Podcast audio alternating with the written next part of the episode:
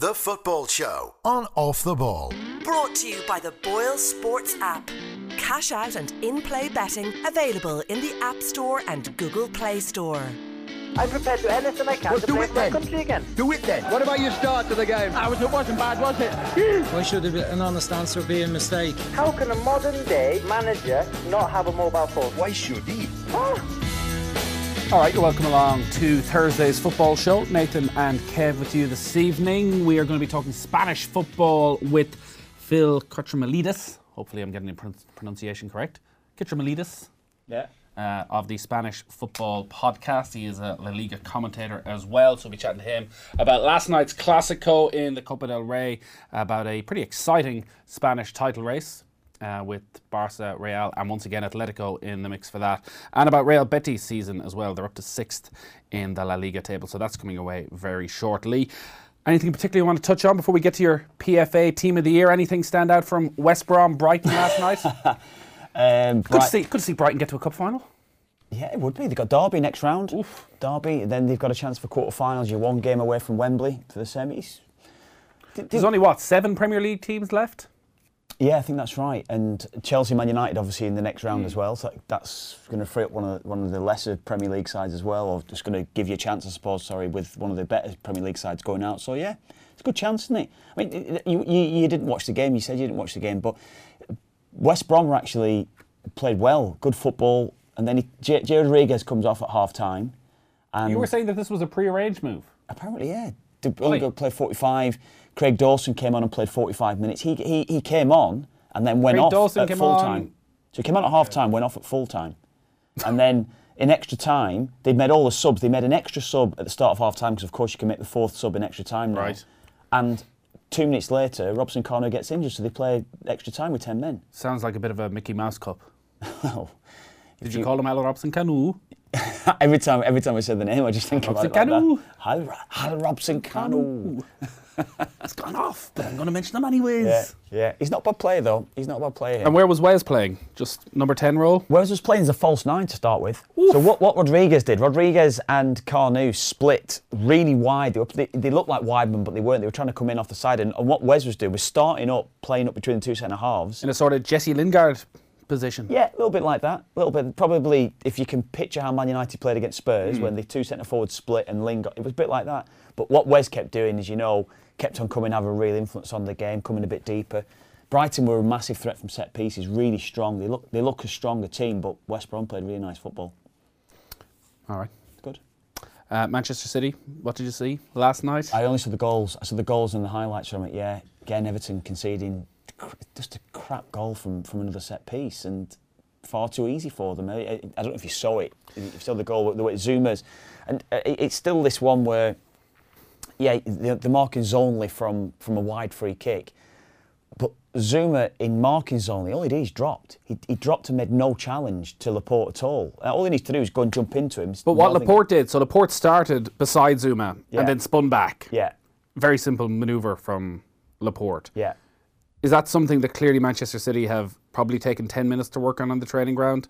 Watched, Man- watched Everton defending set pieces and said, they're not going to move no matter what. They play this zonal system where nobody has to take any responsibility. Yeah. So if you just spin off the back, he's not going to track you, and there's a good chance you're going to get in front of the guy standing behind. Yeah, Everton look so disorganised doing the zonal marking, whether that's from corners or wide free kicks. Marco Silva t- touched on last weekend that it's not necessarily corners, it's the wide free kicks that's causing them problems. But if you if you saw any of the goals from Millwall, did you see the Millwall goals from the week? Every ball that hmm. Millwall put in, physically, they looked too strong. They were prepared to go and attack it, and Everton were just all over the place. Even to the second ball, once the first one went in, even if Everton cleared it, once it was like bouncing around the penalty area, they, they just were all over the place. No one took responsibility to go up against someone. And, And do you them. put that solely down to organisation, Yeah. or is there not some sort of personal responsibility on the players? I agree with what you're saying there. t- th- For the second part was yes, there has to be responsibility on that pitch to, to do your job essentially and see the ball through. See, I just don't understand. If, if you if you're getting that in your head though, Nate, beforehand, I'll sorry, I'll just before you make your point there. If you're if you're getting that in your head and you're working on that on the training ground, the manager's quite happy for you to do that because it seems to me quite easy that you show the, the goals that Everton are conceding from set pieces, show it to the team Hmm. what's gone wrong there. The players can work that out in no time at all. What's gone wrong? They'll give you the answers for, for what you, uh, the answers to what you're looking for. So But that's what I don't understand. That we're talking about elite level footballers, full of internationals, quite an experienced squad in there. You look at that defence, Seamus Coleman, Michael Keane's played for England, you've Leighton Baines still around the place. Yeah. Kurt Zouma's had a decent career, he's still quite young. Digne, but Barcelona. he's been- yeah, they've been they've all played at good levels. That when you're conceding that many goals from a similar situation, that when you go in on a Monday and it's happened like in the game against Millwall, that there isn't a conversation taking place amongst everybody going, well, how do we fix this? Yeah. Whereas it doesn't look like that conversation's No, it seems to me. Happened. But again, you can go back across the course of the season. That conversation probably should have been had after the first goal they conceded from set piece, and then it just has a knock-on effect. But in answer to what you're saying, there is it, it, it seems to me watching them. I've seen an awful lot of Everton this season. It seems to me that they're not having those conversations. The manager's clearly not telling them why they're making the mistakes and, and wanting answers from the team, and the team are getting away with it. That's the way that it is. It's, it's lazy defending, and it's it's laziness all round, as far as I'm concerned. And interesting when you talk to Seamus Coleman uh, around managers. I remember talking to him around Martin O'Neill, and he's constantly making the point. Same as when Sam Allardyce was being asked questions of him last year. Players need to take responsibility in this dressing room. I'm constantly saying it. We everything goes on the manager. Everything goes on the manager. We need to take more responsibility. I do wonder if something's set in at Everton whereby they've changed manager on such a regular basis that they don't need to take that responsibility because they know Marco Silva's more than likely going to go at the end of the season and they're going to stay in their big contracts. I understand your point. I don't necessarily see that because I think there's pers- the personnel changes at Everton over the last two or three years has been it's, it's been huge. Uh, I think there is still that core, the lads that you mentioned there, Phil Jagielka still around the place, Leighton Baines, Seamus Coleman, they've been around that club for a long time. They know what it takes to play for a side like David Moyes, who was so meticulous on set pieces. They know what it takes. So I doubt that has been been creeping in that that actually it's actually in the in the player's head. The manager's going to be gone in two weeks or two months or whatever it's going to be. I doubt that's creeping into the mindset. I know you don't like to condemn managers, but he's going to be gone because Everton have a huge issue now. We covered them a lot around November, December, and they had a funny fixture list whereby they played all the top teams away from home, basically back to back, the top six teams, and they had a really good run of home fixtures. And they put in a couple of creditable enough performances away from home, but never kicked on at home. Now it's in reverse. They have got at home between now and the end of the season, and over the next basically six, seven weeks, Liverpool in the derby, Chelsea, Arsenal, Manchester United before they finish up at Spurs. Yeah. If they're not getting results at home at Goodison Park, the atmosphere is already pretty toxic. Yeah, it is. It's hard to see how Silva can come back from that. It's pretty poor. And you and I, when, when over the last four or five years, when we've been doing commentary at Goodison, we, we, we spoke and glowingly about hmm. the atmosphere at Goodison. It hasn't been there this season. It hasn't been there probably for large parts over the last couple of seasons as well. So, as much as as much as you. you you're, you're reluctant to say, look, Marco Silva will be going. It, it, it seems like the writing's on the wall already. It does, with how they're going about things, how they're going about it. Marco Silva seems quite distant as well. That's the way that I see it, the way I view it. Again, What do you mean by distant? outside with his press conferences, how he is with the team when he's when, when he's on the touchline.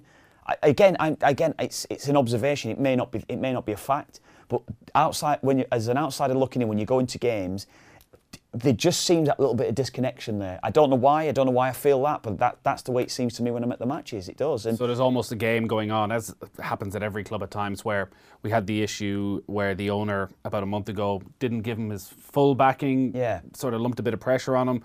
Not the happy- players, not happy the, with the player- the players don't seem to be particularly playing for him. That as a manager, you go into self-preservation mode. That that he's protecting himself now. That's saying, listen, the players aren't following my instructions. The people above me don't believe in me. What else can you expect me to do? But that, that, that, that is, I think, a reflection of the manager with the way that they're defending. I think, I, I personally think it's, it's something that's quite easy to address and, and, and sort out. I do think that. I think they're the issues that you can sort out on the training ground. The, the technical issues around set pieces, Hmm. you try and line up, you do, you try little just try something different basically within it. Not necessarily dramatically changing things. He's quite happy. He wants to go zonal. His side are struggling in the mark in that way. So you can you can actually tinker it a little bit and go semi-zonal, where you can have four players zone zonally instead of seven or whatever it is that the number that you'd be using. So What sides defend Wells only? the best one, when I, I think I've said it before, it would have always been immediately if you think of zonal marking in my head, Liverpool under Gerard Houllier, uh, sorry, under Rafa Benitez. But they had real characters in there. They did have Hyypia, they did have uh, Carragher, they did have people, even Finnan would have probably been playing in that side as well, people who were very good at taking responsibility, were very good at it. And he also had players that were willing just to go and head the bloody ball. Go and head it, go and put you, yourself on the line. I don't necessarily see that from Everton. I think I see the way that Everton are, lining up and doing it or, and, and defending, it's almost as if it's a lack of responsibility within there. And it's, it's quite funny saying we're talking about Everton now. We spoke about we spoke about this. I spoke about this with Joe on Monday. The reason we're talking about Everton is it's still a negative side. We should be talking about Everton now with the money that's being spent in a in a good way that they're actually challenging. But they're as far off now as they have been in in many many years. Well, funny enough, their issues at the back are overshadowing big problems at the other end of the Yeah, pitch, yeah. where they have spent an enormous amount of money. And Richarlison has been a success story. Sigurdsson's had a good season, Yeah. but Walcott and Bernard have, have rarely delivered. And you're looking again at midfield. Andre Gomes is he going to stay next season? Of another 150 million probably needed to be spent. Oh, Richar- Richarlison was dropped, wasn't he, last night? He dropped. was he dropped or was he rested? rested. I. He's hardly rested him at this stage of the season. He, need, he needs points, Mm. don't they? They need results. So Charleston's resting. He's playing Dominic Calvert-Lewin up front. Oh, I think has something. I don't necessarily saying he's going to go on and score 25 goals. But I think he's he's certainly the player that you could use as an impact sub at times. It clearly hasn't worked with a number of those signings. Even they say with the goals that he scored, I, I don't necessarily see Richarlison, even though he's in double figures this season. I don't necessarily see him as being a real success. As bad as, as, as crazy as that sounds, but when he's playing up front as a number nine, he's, he's been scoring goals. But over the over the course of the game, I don't feel as though he's having major impact on a match. So you're scoring goals and it overshadows that, and sometimes it can actually take away from what you're actually doing on the pitch by scoring goals. I think you can get more out of Richarlison by playing him in his position, a bit a bit deeper, playing him as a 10 or playing him in a wide position. I think that's where you're going to get the best out of him. Uh, I always like a text that starts with This may be true.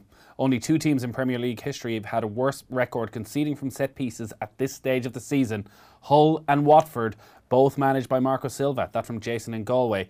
That stat, JP says, is mostly correct, but suffice to say, his record has been poor. Well, it couldn't have been under uh, Hull, at Hull because he didn't take over till the second half of the season, did he? These are the basics. These are the basics. Like, you sending this through? I've waited all night to see what happens with Kevin. This campaign to text Mick. He really has to do it at this stage. I mean, just imagine Mick finds out about this refusal. Kev could affect your relationship with him forever, or worse still, could upset him so much that it affects his ability to manage Ireland properly. The nation's hopes of qualifying rest in your hands, Kilbane. Uh, That, that, that sounds like a JP text, that to me, actually. Just saying. I'm just saying. Let's get on to the uh, main talking point then. Kevin Kilbane's team of the year in February. yeah. So Kenny Cunningham was in last night. Will I will I read you the uh, Kenny Cunningham? Yeah, I want to hear it again if possible. I listened to it today, but I'd like to, yeah. Football man, there he is, full managerial mode. He has the uh, arms crossed. So in goal, David De Gea of Manchester United. Right back, Dublin's Matt Doherty. Doherty, yeah. Doherty. Doherty. Yeah. Uh, or Doherty. Doherty. e- either one is fine. Yeah. Uh, Centre back pairing of Big Virgil van Dijk and Yeah. Aymeric Laporte. Yeah. Andy Robertson at left back. Midfield, Ireland's Declan Rice. Yeah. And Fernandinho. Yeah. Eden Hazard and Raheem Sterling providing a bit of width. And then up front, no Mo Salah, no Harry Kane, no Pierre-Emerick Aubameyang, Sergio Aguero and Marcus Rashford. Yeah. I've got, uh, I've got a problem with, with a few of those players. All right, so let's let's start at the beginning then. Who is your best goalkeeper of this season? Not who's the best goalkeeper in the Premier League. Yeah. This season, who's been the best Well, uh, goalkeeper? the, the goalkeeper I've picked, I don't think is the best goalkeeper in the division. That I'll, I'll say that at the start. But I think across the course of this season, Ederson has been the most consistent. I'm going with Ederson from Man City. I think he's been consistent with his shot stopping. I think he's such a crucial player for how, how Man City play. Ederson, I think, is is been the most consistent goalkeeper across the course of this season. Ederson has sort of changed the way you look at goalkeepers, I guess. Like Yeah. David De Gea, I'm assuming is who you think is the best I think goalkeeper. David De Gea is the best goalkeeper in the league. Yeah, I do. Would David De Gea, would Manchester City swap Ederson for David De Gea? No, no. He's simply he's with the style of, of play that City have. David De Gea is not that type of goalkeeper, that, not that type of footballer. Essentially, he's not as good a footballer. So no, it, you know, they wouldn't swap him. Was- Much was- the same as I think vice versa. I don't think Man United would swap David De Gea for Ederson, and I think if Ederson would have faced a lot of the shots that De Gea would have saved, uh, would have uh, faced this season, I think he would have looked. Because I think I think De Gea made a few mistakes at the start of the season. Um, and that was off the back of a, of a poor World Cup by his own standards. I think Ederson would look very poor or, or, or, or a poorer goalkeeper playing in Man United side. I think he certainly carries Man United, De Gea, how he, how he goes about things, yeah. All right, so one change from Kenny Cunningham's team. Right back, Uh, Matt Doherty. Matt Doherty. Matt Doherty, yeah. Oh, Matt Doherty is having a good week of it. Well, I, I, I looked I looked around and I looked at all the. You, you immediately go for top six, don't you? Looking at the top six sides. so I- the other contenders would be Trent Alexander Arnold. Kyle Walker, Kyle Cesar Walker. Azpilicueta. Says, yeah, Azpilicueta would probably the one that would, would run in the closest, I would think. Always solid. Yeah, just yeah, exactly. Seven out of ten. Perfect, perfect dis, uh, description that Nathan. But I think uh, I, no, I think uh, I think Doherty's the one. Definitely, I think he's he's what, he's got six goals this season, five assists. He plays in a really good, open and attractive Wolves side. Defensively, I think he's improving as well. So yeah, I'm going to go with him. So Uh, Matt Doherty Seventh in the league as well, Wolves. So I think that's good. We have a very good record of getting fullbacks onto the PFA Team of the Year. Ten Irish players have made the PFA Team of the Year. Yeah. Six of them have been fullbacks. Is that right? Is that right? That is right. Denis Irwin probably one of them, would it? Denis Irwin, correct. Yeah, Harty, Ian Hart, correct. Gary. Kelly, Gary Kelly, yes. You're on a roll. Stephen Finnan, Steve Finnan. Stephen Carr. Stephen Carr, yes. Yeah. Uh, no more left backs, is there? I don't think. Steve Staunton. No, Steve Staunton, no. A more recent one. Oh, Seamus Coleman. Seamus yeah, Coleman. Seamus Coleman, of course. Yeah. Yeah. Nailed it. Yeah, good. We've got. Nailed it. So Matt Doherty has a chance on that. So uh, we need to start the campaign to get Matt Doherty in this team because this is how it works. Footballers are lazy. They're going to do as Yeah. Who, who, who Well, I think whoever's, whoever's on our social media tonight, it's got to Needs be to starting with the headline. Matt Doherty's in the team of the year. Matt Doherty. Matt Doherty. Doherty, clear yeah. favourite. Doherty deserves your vote. Yeah. Could we? And then we'll. Because we'll get that, we'll get, we'll send that over to, to Should we UK, do a little so it will highlights be, video? It will be Doherty there as well, yeah. As That's- Kenny was saying last night, Doherty.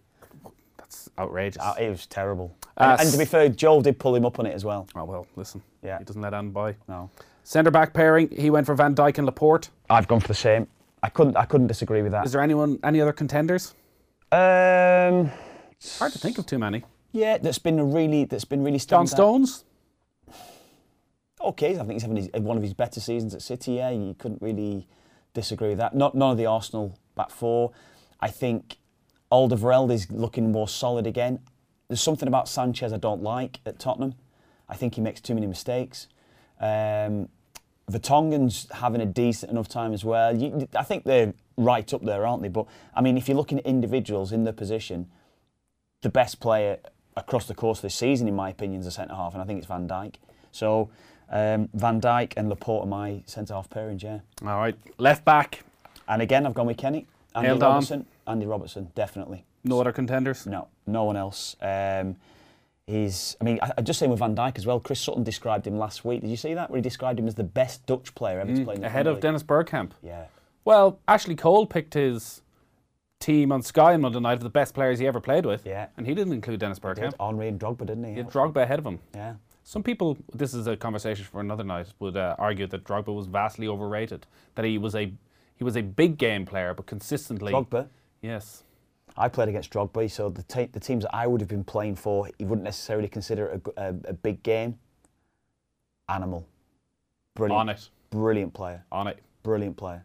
Uh, Andy Robertson is nailed on for that. That's it. There's nobody else. There is simply nobody else. All right, centre midfield. Our boy. Yeah. our boy Declan Rice. But Oh. like, what, what an honour it'll be to have two Irish players on the team of the year. No. Declan, Another standout performance. no. Declan Rice is not on my team of the year. What? no, d- simply no chance. No chance. No. There's, what is this personal vendetta you have? well, exactly. I knew you'd say that straight away. But no, if if I looked at the players that's playing in, in Don't this, put this on social media. If I look at the players that's playing in the central midfield positions this season, I think there are several ahead of him.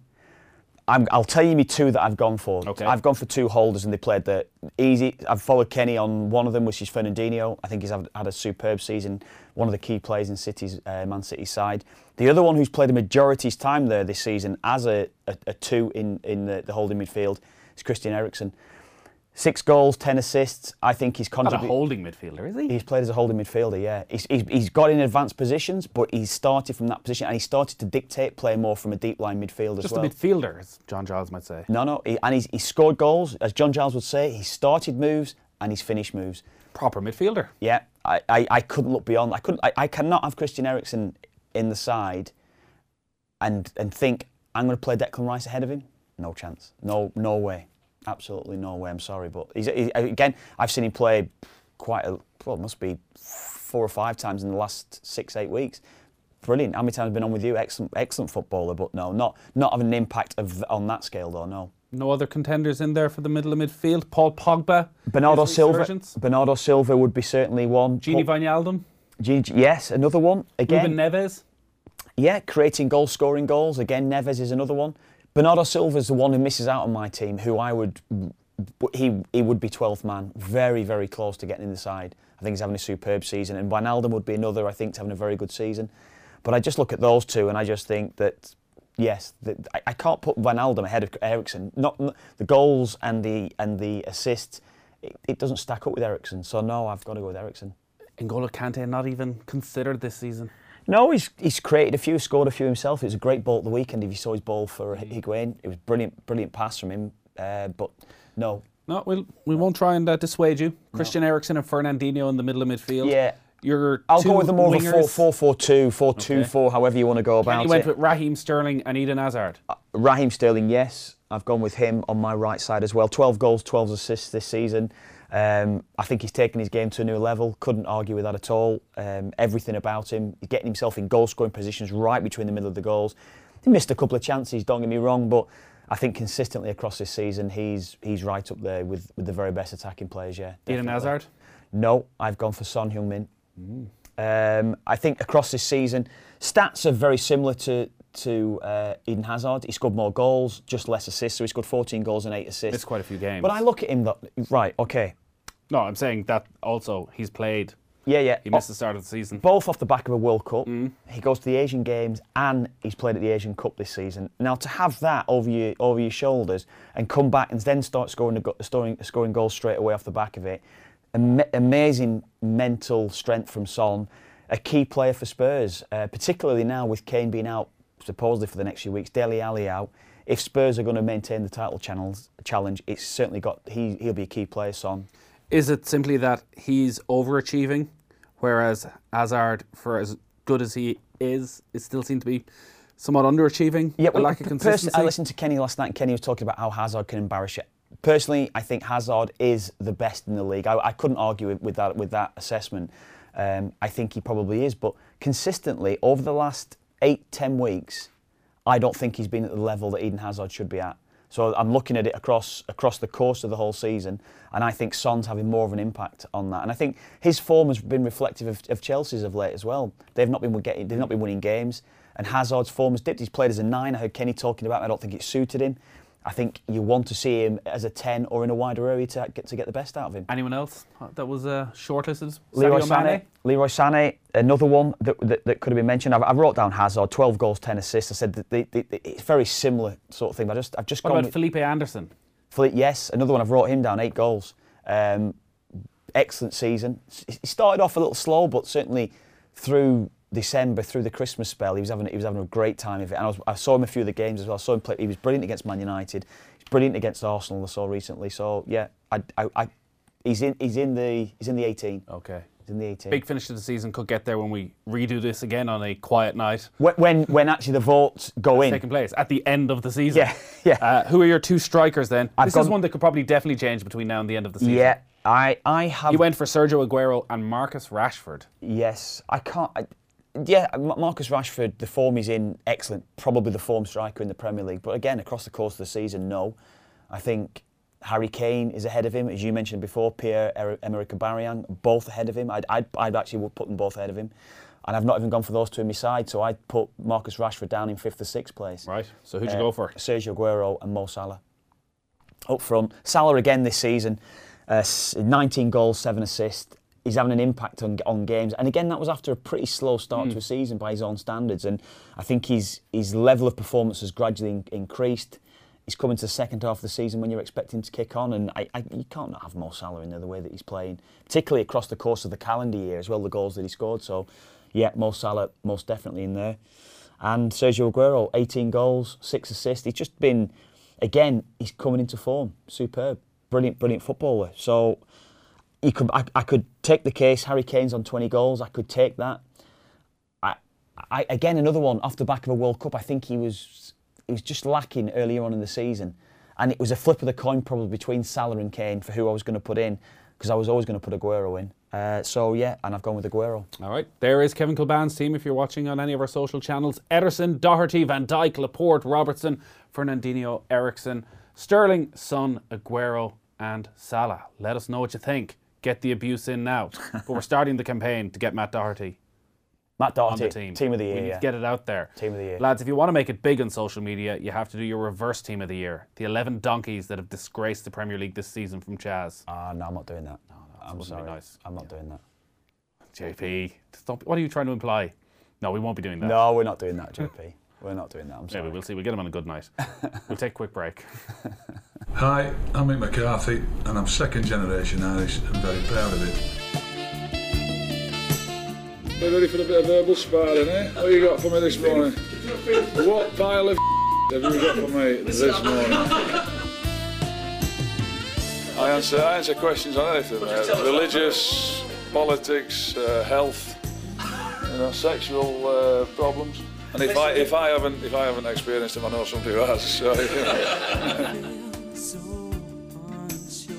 Some people might think that's two points job, and I say some people can f off. Yeah, but I don't give a flying about and slaughtering. Me. I told you before. Did not. It's like.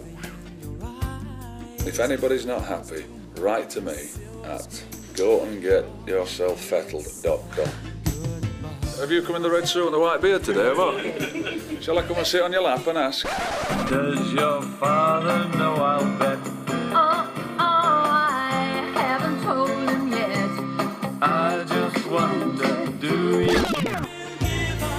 Sorry, the keeper's a big tart doing that because there's nothing wrong with him. I said, Are you the physio? He said, No, I am the head of uh, medical medicine technique. Oh, and I said to him, How wide's your door? So can you just put physiotherapist on it like everybody else used to do? And like I say, if I've lost anything, any friends, then they're lost, believe me.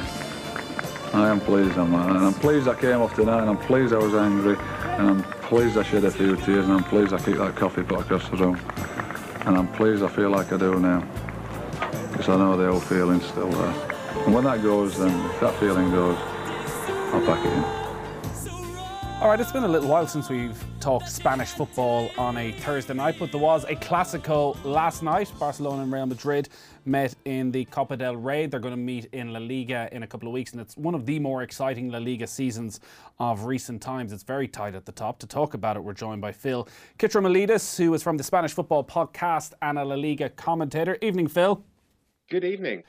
Before we get into what's actually happening in La Liga and all the excitement around it this season, it feels like we're missing out because mm. there was a Clasico last night, and I came into the office today, I mentioned it to a couple of people, neither of whom had even heard it was on, and I myself completely forgot about it. It is a strange situation in the Copa del Rey, anyways, where the draw takes place about four days before the game actually happens, so it's not like there's much time for any build-up, but.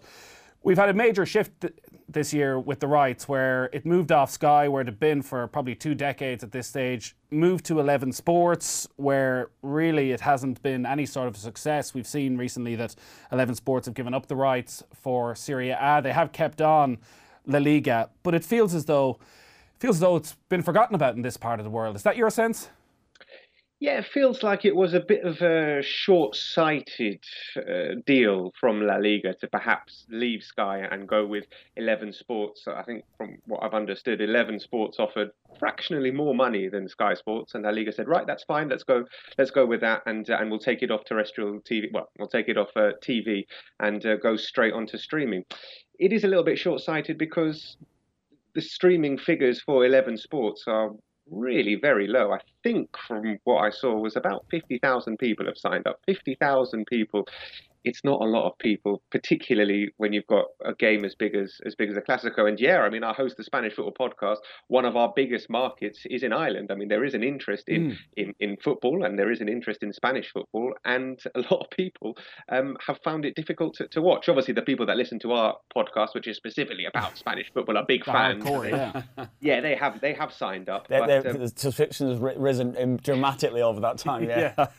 but it- like the, the word short-sighted is is correct here because hmm. when you look at what La Liga had been planning last summer and potentially playing Barcelona and Girona overseas in America, it seems as though there is a wish there to grow the game worldwide. That there's a understanding that to make La Liga, if they want to make it the biggest league in the world as well as being the best league in the world, they need to make sure it is a worldwide game. Why then Yes. do you think that they came to this decision? Was it simply a case of they didn't overly think it? There was a little bit more money on offer. Yes, I think it's that. I Right. think also they, they, they also viewed this right. We're going to take it only streaming in their desire to be forward thinking and the desire to maybe uh, reach out to, to, to the rest of the world. They thought, right, streaming is the future. We're going to go for streaming and that's it. And it's a big jump to go from having almost every game on TV. I think Sky were covering almost every game. If it wasn't live, then, you know, behind the red button, you could watch more or less every match on TV. To take it completely off TV and go just on streaming, it's a really big step. So while streaming probably is the future for for live sports. You know, terrestrial TV, analog TV, as as as we know it, is probably a, a dying uh, market, if you like. But to do it like this, again, it wasn't particularly well thought out. It was a little bit short sighted, a little bit like their idea to take a La Liga game to Miami as well. But don't get me started on that because that's a whole different ballgame. So looking at La Liga this season and particularly focusing on the Clasico last night in Barcelona and Real Madrid, the one thing I think we're probably in agreement, Kevin, from watching La Liga this season, while it's exciting, quality-wise compared to where it was three, four, five years ago, doesn't seem to be anywhere near the same level. Would that be fair enough? Yeah, I mean, Spanish football pays my mortgage, so I probably shouldn't be saying this. But yeah, the, the quality and the blockbuster aspect of it, certainly of a Clasico, I think it has diminished. And I think a little bit unfairly, perhaps on Spanish radio last night, I heard someone saying, We've gone from Cristiano and Messi to Vinicius and Malcom, which is a little bit less uh, blockbuster, uh, if you like. Perhaps a little bit unfair. Obviously, Messi came on in the second half last night. There was still Gareth Bale who came on, uh, Karim Benzema, big world stars. But yeah, you've lost that wow factor. A because Cristiano Ronaldo's gone, and B because Messi is, is getting older. He's still absolutely brilliant, but he missed the first Clasico this season because of injury. He was only a substitute last night because of injury. He's getting a little bit older, and he uh, is picking up these injuries a little bit more. So it's probable that he's going to miss more Clasicos in, in the future. Whereas in the past, one of the incredible things about Messi and Ronaldo, not just their ability to play football, but their ability to not get injured. I mean, they played every single game, and that that increased the the um, awareness and, and the thirst for for Clasicos. And a Clasico without Cristiano Ronaldo and Messi, it's um, it's a diminished affair. Certainly in terms of a worldwide spectacle, and certainly for your casual La Liga fan who might dip in and think, oh right, you know, that's a Clasico. Oh, you know, let's see what's going on. There's no Messi and, and there's definitely no Ronaldo. Then yeah, it is a little bit more diminished. Yeah, Phil, it's, it's still the usual suspects at the top of the table. Atletico there and thereabouts as well. It, it is Atletico against Real this weekend as well. Is there is there a serious given what Atletico did last summer with the investment, even keeping keeping hold of Griezmann and one or two others as well? Is there a, a thought that this could be the year again when they could actually topple these the, the big two at the, the top of the Liga? Yeah, I really fancied Atletico at the start of the season, not just in La Liga, but also in the Champions League as well. And um, I also host a, a, a, betting podcast as well, a Champions League betting podcast. And my bet for the season was uh, Atletico Madrid to win the Champions League. There was something like 16, 20 to 1 at the start of the season. And I thought that's an incredible price for, for a team that has reached two finals in the last five years. They've been in the semi finals, they've been in the quarterfinals, and they're hosting the Champions League this season as well. So they are really motivated to get to the latter stages. They've got their most expensively assembled squad ever. Mm. They've got Antoine Griezmann. They've got a manager who knows exactly what he wants from his players. They're a well-drilled unit. They've got the best goalkeeper in the world for me in, in Jan Oblak. So I was thinking this season, the Champions League and La Liga, are real possible objectives for Atletico. They lost away at Real Betis last weekend and had a real chance to cut the gap to Barcelona. It would have been three points if they'd won, but they went they went and lost, and that was a bit of a blow for them. So yeah, coming into this Madrid derby, they want to be bouncing back for them. But it's not over yet. I mean, it's been possibly the most competitive La Liga season that I can remember in the last mm, six, seven, eight, nine years teams are dropping points all over the place, and they're going to be more points dropped as well. So while Barcelona they're in a really good position, it's it's not done yet. They were on a great run before that Betis game. Um, Alvaro Morata played at the weekend. Just want he'd been struggling at Chelsea. How was he at the weekend in that Betis match?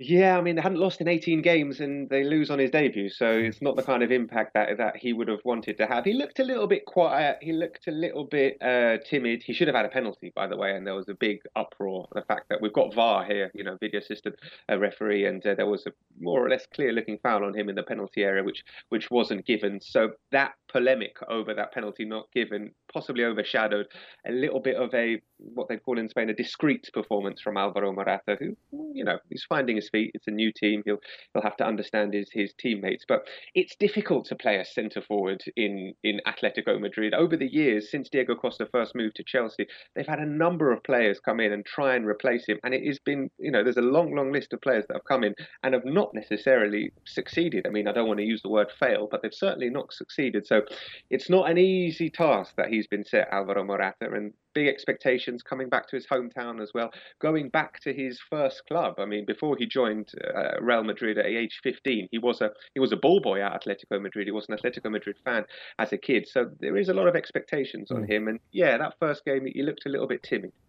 So heading into the Madrid derby on Saturday, it's a 3.15 start time at the Wanda, Atletico against Real. Atletico start that game six points behind Barcelona, Real eight points. It's got a little bit quiet at Real after such a ridiculous start to the season with Lopetegui and the way it all fell apart. The filling the gap of Ronaldo though, like Benzema seems to be having one of his better seasons. He's contributing, but you mentioned somebody like Vinicius, who's still only what 18 are we looking at somebody who can make an impact over the next six months in the Champions League, in the Liga? Are you looking at somebody that they're just putting way too much pressure on at far too young an age? Well, they're putting a lot of pressure on him. They are, but I think they, I think the fans are. They need someone. They need someone to latch onto, and they have latched onto Vinicius. And, and in truth, I mean, he's got a lot of aspects to his game which excite fans. He's the kind of player that, that attacks defenses. He runs at defenses. Defenders don't know what he's going to do. The fans don't know what he's going to do. Sometimes it doesn't look like Vinicius knows what he's going to do, but he has the ability to unsettle defenses, and and he's a really exciting player. He needs to work on his finishing. He needs to work on his decision making. But he is 18. I mean, he's, he's a teenager. He's, he's, literally a teenager. He just he turned 18 last July, just before he moved here. So there's a long, long way for him to go.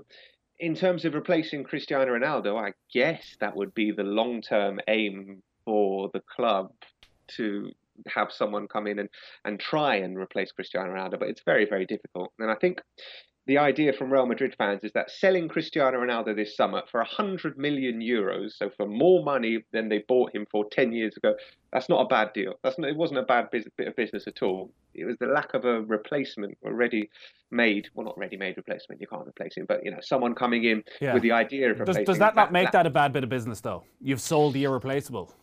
Well, I mean, he's not necessarily replaceable. I think you know if they brought someone in like maybe like Eden Hazard and, and, and he'd come into the team and, and, and done well and scored goals, then that might have made Real Madrid fans uh, forget Cristiano Ronaldo a little bit more. I think the deal alone, yeah, the deal alone, it's not a bad bit of business. But yeah, okay, if you don't have someone to to um, mm. to replace Cristiano Ronaldo, then yeah, it looks a little bit more questionable. Yeah, I think that when you look at the squad though as well, there still is that core of that what four and five Champions Leagues or three and four, uh, uh, three and four was it?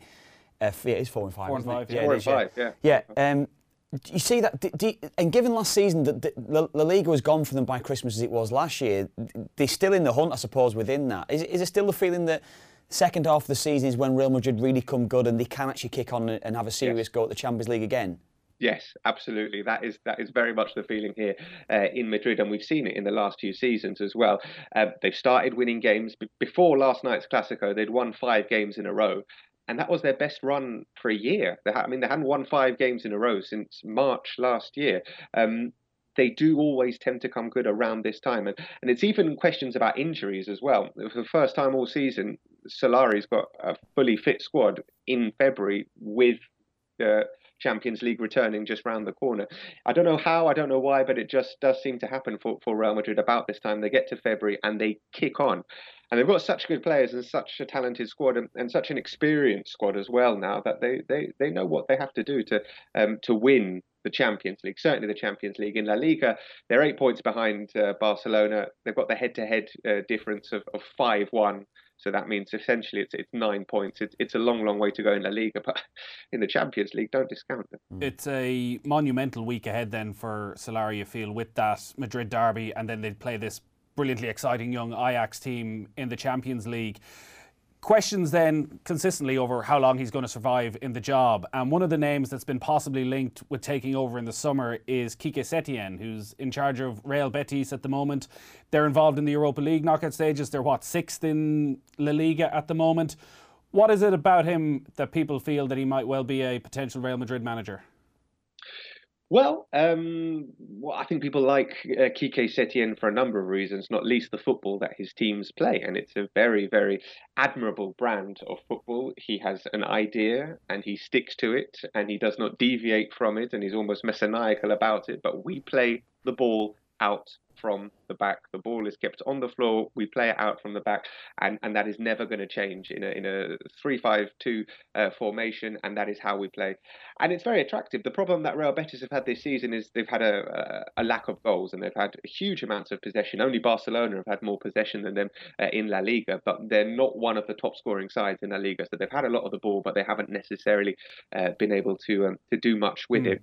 They need they need a striker. They were looking for a striker in January. They didn't manage to um, to get who they were looking for. They brought in Jesé, Jesé mm. Rodriguez on loan. You might remember him formerly of Real Madrid fame and on loan currently from Paris Saint Germain, but they didn't get the striker they were looking for. But yeah, that's what's missing from a Real Betis side, a, a killer, as they say in Spain, in front of goal.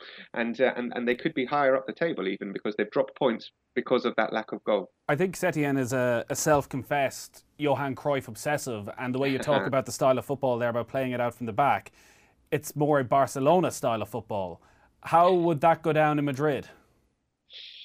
Well, um, listen. I mean, you know, Real Madrid fans and Real Madrid like uh, like good football. Uh, they like winning though as well. So uh, that is uh, that is also it has to be uh, you have to play well and you have to win well as well. Uh, Vicente del Bosque was the manager of, uh, of Real Madrid. He won the league in 2002 and, and um, he got sacked. Um, you know, it's not just about uh, winning as well. You have to do it with a certain a certain style. So um, I must say, I mean, Quique Setien to Madrid, to Real Madrid, is not a story that has been around here in Spain that much. He's been much more linked with a possible move uh, to to Barcelona. In fact, he actually said, "I would cut off my, I would have cut off my little finger to play with uh, with with Johan Cruyff." I'll hmm. play under Johan Cruyff and the Dream Team, and that kind of uh, um, soundbite went down quite well in Barcelona. He was, you know, he was saying the right things. That was after, of course, Real Betis went to the Camp Nou and beat Barcelona 4-3 in La Liga a couple of months ago, the first team to win a league game there in two years. Do you think Solari will be there at the start of next season at Real Madrid? Listen, I mean, you know, I am the host of the Spanish Football Podcast, but my day job is also working for Real Madrid TV, so I probably shouldn't speculate too much. right, sorry. well, you know, I mean, he has got a contract until 2021, um, so you know, let, let, let, let's see. I mean, he's, he's, he's doing all right. So. You, you, you, don't want to yeah. test Real Madrid's ability to uh, honour a contract. Is he's nailed on. He's nailed on. Yeah. Just, just, before we leave Betis, then, and what they're doing this season, because yes. I covered them in the Europa League before Christmas, and Setien's managed to pull together a, a good, strong squad from taking advantage of what was going on at Sporting and getting William Carvalho in the midfield. Mm. Giovanni Lo Celso arrived from Paris Saint Germain. He's been very impressive.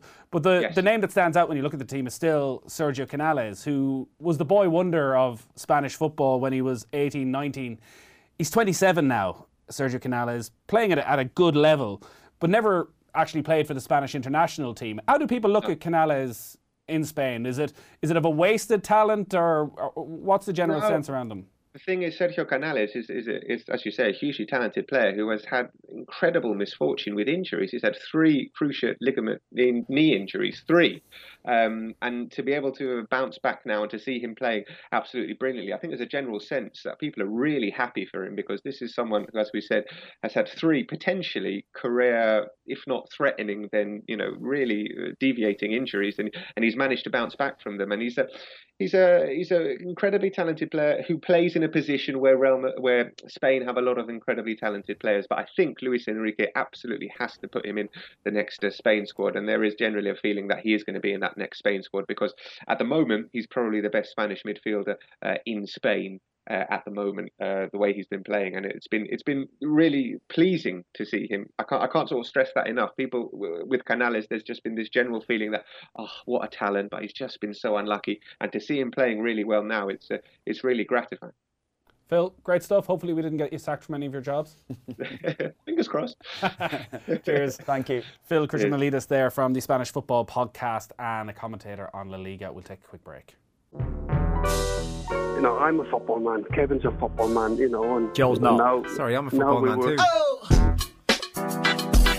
What, what do you wear? Are you a boxer shorts Boxers, man? Are yeah, you, boxers, yeah, Are you boxers. knickers man or what are you? That's one thing my wife's never had to buy me is boxer shorts or pants because I um, I don't wear any. Simple as that. I don't think I'm the only male out there that doesn't wear pants either. I think there's a lot of males. I know a lot of people that don't wear pants. It's no big deal. How do you know? You know, I'm a football man. But I I don't don't- wear that, do I? Uh, Hal Robson Kanu. We found one here. Still don't wear pants. Still don't wear pants. What What do you wear? Boxers. Welcome back to the football show. Kev is in studio. We're here till 10 o'clock, so just uh, another few minutes before we let you go for the weekend. Kev, where are you? I am at Brighton this uh, Saturday, Brighton Burnley. Ooh. Yeah. So Brighton are probably going to be okay, but they've had a bad run five of it. points, five points above relegation. Uh, Chris Chris Hughton was talking about it last weekend. Just talking about just yes, we are looking over our shoulder. We're a little bit nervy now, so a win for them would be great. But Burnley in a similar position as well, so it'd be it'd be a decent game. Well. Burnley got that late, late penalty last Yeah. week, which if they'd lost that game, they would have been in serious trouble. Lads, La Liga is a cod. It's nonsense to say Spain is the best league. The Premiership has minor teams that can decide the league, like those playing Liverpool and Manchester City in the last few weeks. So says Gary Lynch in Dublin. He's got a point. He's got a point. Well, Liverpool, until the last week, had won all 14 games against teams outside the top six. Yeah, you're a stat man, aren't you? But So, but it's it's the game de- or the season defining games, Nathan. They're the ones. They're the ones. Just in relation to my team of the year as well, I had uh, at Pajizzle Manizzle. hey, oh, wait a second. He, was on to me. Are you sure it's a he? No mention of. Yes, good shout. Um, he was on to me. Who? Uh, sorry, no mention of Callum Wilson in the team the. No mention at all. Good shout. Very good shout. Callum Wilson's having an excellent 10 league season. goals. Yeah. Uh, I'd actually thought about him. I was looking at, him, at everything, but just doesn't doesn't quite get ahead of the ones I've picked though. No. And lads, the manager of the year of your team is. See, that's def. You cannot decide. no. Because if Liverpool win the league, Jurgen Klopp Yeah. is manager of the season. If Spurs win the league, Pochettino's Yeah. manager of the season. Guardiola probably at this stage isn't going to get manager of the season because there's an expectation that Yeah. City would win. The just league. actually said to me, but it was the one I thought of immediately. Nuno Espirito Santo, definitely seventh in the league. Uh, he's certainly in, Mm. playing a proper style of football. Yeah, he's in. He's in the mix, isn't he? He's Eddie in Howe? the mix. Do you know what Eddie He's It's funny with it, with with with Bournemouth. He's, he's still yes doing a great job with what he's done there again. But look at their record away from home. I saw them at Cardiff last week. You know, I was speaking to you before the game. I didn't. We had a bit of a crap line, but it was. Uh, they, they were terrible last week. They had they had all the possession, about seventy five percent possession, and they did nothing. They didn't create anything in the game. They were awful to watch. I thought, wasn't playing though. Pardon? Wilson wasn't playing, but they had Josh King playing. They had and Brooks wasn't playing as well, actually. But they had they had enough about them. They are very inconsistent. Yeah, away from Why? home. I think they've lost six on the bounce, seven on the bounce away from home. It's dreadful. What's the problem? At home, and, and that was off the back of beating Chelsea 4 0 as Hmm. well. Um, what's the problem? We have to look at a little bit of character. Going away from home, just grinding out a nil nil draw sometimes. Get a 1 0 win, something, keep a clean sheet. Can't do it. Captain or not, Matt Doherty has to start ahead of Seamus Coleman for Ireland, John and Galway. I've had more conversations about Yeah. Seamus Coleman and Yeah. Matt Doherty over the last three months. I think Kenny talking about last I even know what's going to happen. One of them's going to get injured the week of the game, and there won't even have to be a decision to be I made. think, I think he's got to try and fit them both. Both of them team. play. Simple. To, yeah, exactly. Play has to fit both of them. both in, yeah. Of course, uh, speaking of the man who will make that all important decision as to who plays, somewhere in a pub in Yorkshire, in a darkened corner beside a crackling fire, under a flat cap, sipping a warm pint of bitter, a man called Mick McCarthy quietly wondering to himself where his birthday text from Killer is. Upon hearing the bell for last orders, I imagine him turning to his loyal sheepdog Shep, saying, Hey up, lad, and walking out crestfallen into a dark winter's night from Tony. That's a sad story. Well, yeah, I do believe that Mick is in Dublin though, but um, so yeah, That's that's JP. Mick, uh, you see, we've had the worst case scenario, I'd say, now tonight, which is you didn't text Mick, so we didn't get to have a good laugh about it. Yeah. But Mick's probably out having a nice couple of relaxing drinks. Lads who've Someone's been told- listening to the show gone up and going, ah, the Kilbane text you. And he's like, about what? Yeah. And now, now he really knows you didn't text them. Yeah. It's And now it's just this awkward thing. and he's like, ah, those assholes from off the ball Yeah. constantly. Well, he'll think you're an asshole because you are. So there you go. It's a bit harsh, isn't it? Well, harsh but Oh, fair. not, not a nice way to end the Harsh show at all. true. Uh, our live game on Sunday is Manchester City against Chelsea. We'll be with Brian Kerr, who uh, hopefully will be a little more pleasant. Yeah, I listened to a bit last week with. Laurel. Brilliant commentary last Oh. week. You and Laurel. Oh, thanks, Kev. Excellent. It was. Excellent. Great man, Laurel. Excellent commentary. Um, and you were the great man this weekend. So Oh. it- what could go wrong? So much, so much good company. Yeah. Actually, you know what I'm going to do? Uh, go to first.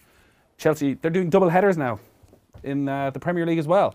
Chelsea, Manchester City women are playing beforehand in the uh, academy. Oh, really? Are you going to go to the game? Might go. I'm there early.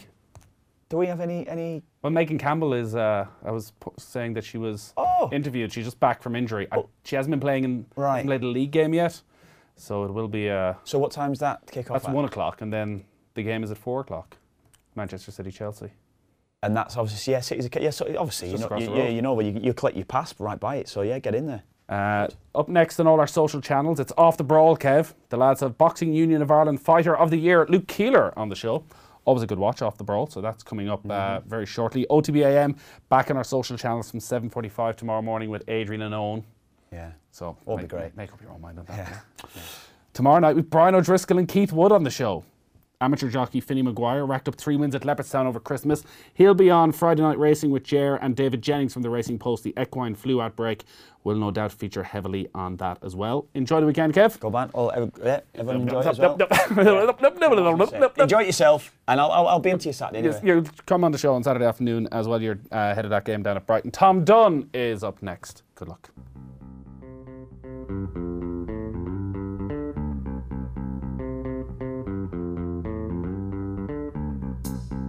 Give